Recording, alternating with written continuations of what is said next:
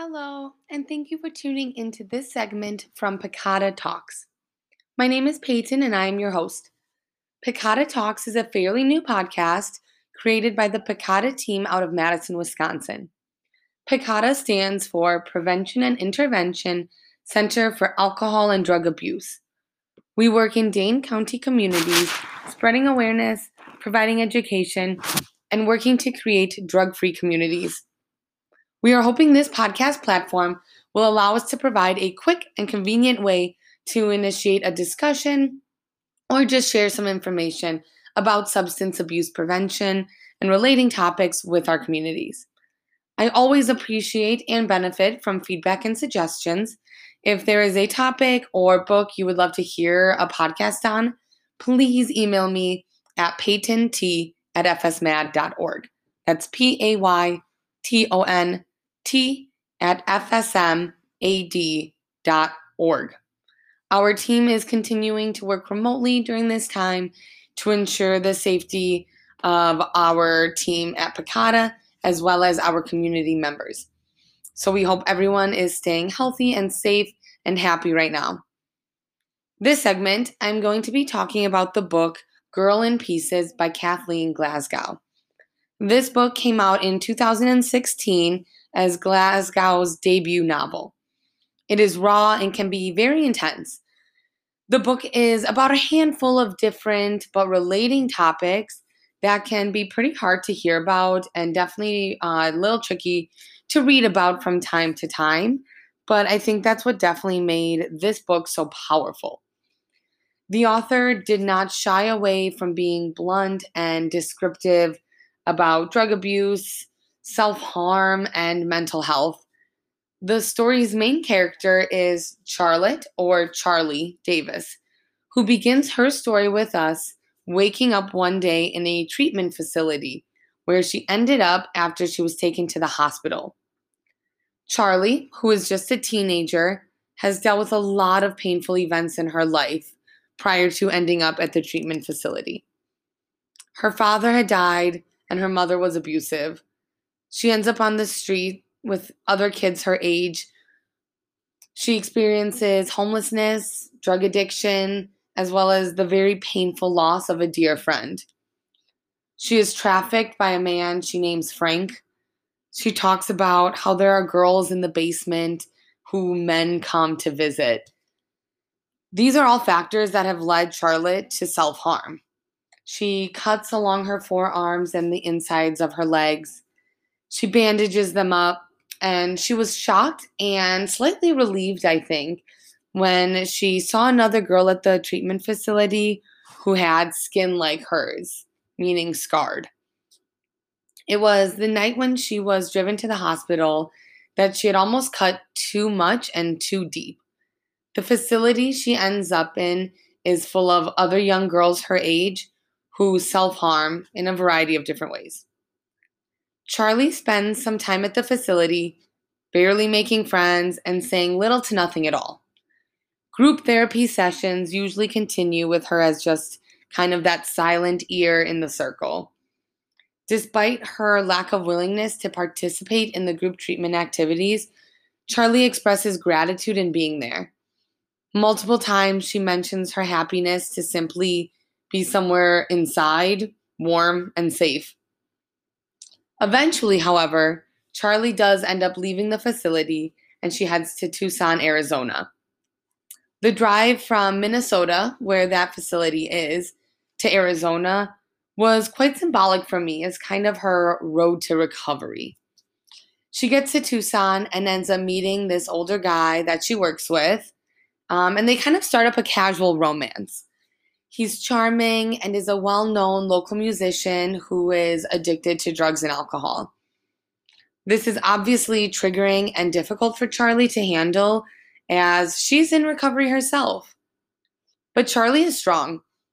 And I liked that this story didn't end as a romance, fairy tale like ending. Charlie didn't get to Arizona, meet this guy, and everything was all happy go lucky. She still struggled he struggled. And the story revolves around her individual recovery and discovery of herself once again. After time and trial, Charlie is able to cope and she's able to find her voice. She is surrounded by music and the arts when she gets to Arizona, and it is something she's attracted to and she finds a lot of joy in. And she actually ends up finding her solace in drawing. And I loved how the story was written. There are no chapters, but there are three distinct parts. And it is written in a diary like style from Charlie's perspective.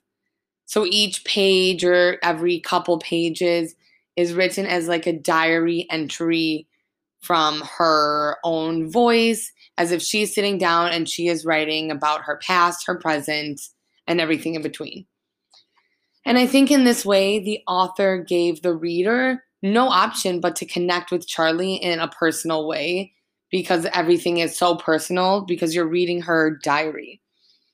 And by reading it that way, it's, you know, her telling her experience and her telling her story versus rather than it feeling like someone else was telling her story. And I appreciated that the author had done that. When we talk about substance abuse prevention, we have to talk about a lot of subcategories that are prevalent in this book. For example, the homelessness, mental illness, abuse, the grieving. I like that this book touched on a lot of these subcategories and I think the way in which the story isn't too focused on just one aspect of Charlie's struggle can make this book more relatable to readers. The last section of this book to me was heavily about coping and finding her true self. How can someone take all of the horrible and sad things that have happened to them and still move forward? I think this book opens a door to a discussion so important regarding that question. This story is a reminder that everyone struggles at times with something or something else, and anyone can be hurting for any reason. You never know. The factors which drove Charlie to a painful life as a homeless child and self harm are factors that are prevalent everywhere depression, abuse, and death. They happen every day.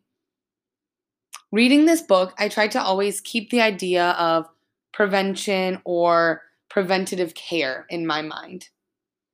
Where could there have been better preventative work? At what points in the story could I maybe make out as a flaw within our system?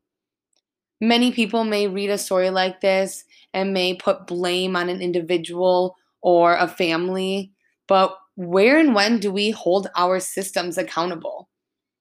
A 17 year old homeless child, is that child responsible for getting themselves there? She mentioned how uh, she was trafficked by a man named Frank, as well as how other young girls were trafficked. She describes girls lined up in beds in the basement.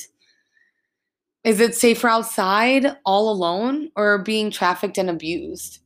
These are real problems happening today, and the more we talk about these things and bring awareness to them, the more likely we are to decrease the frequency and intensity of stories like Charlie's.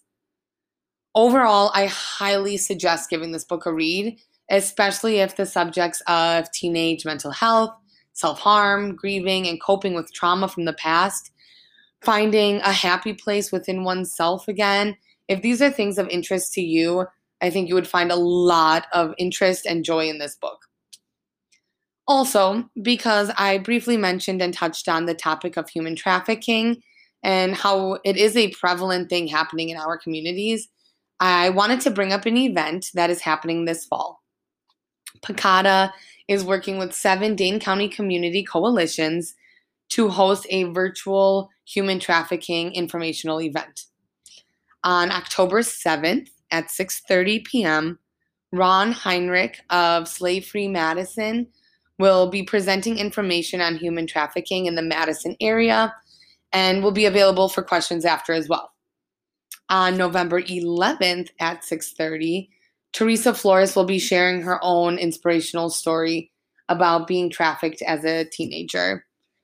If you've been keeping up with these Picada Talks podcasts, I have done a segment on Theresa's story. It's called Slave Across the Street. Both of these events are free to attend on Zoom, Um, and I will be posting the links as well as the passcodes to these Zoom meetings in the descriptions of these podcasts. If you are listening and you cannot find these links or passcodes, please send me an email and I will happily get them to you. As always, reach out if you have any questions or comments for me. And I really appreciate you listening to this segment of Picada Talks. Thank you so much and take care.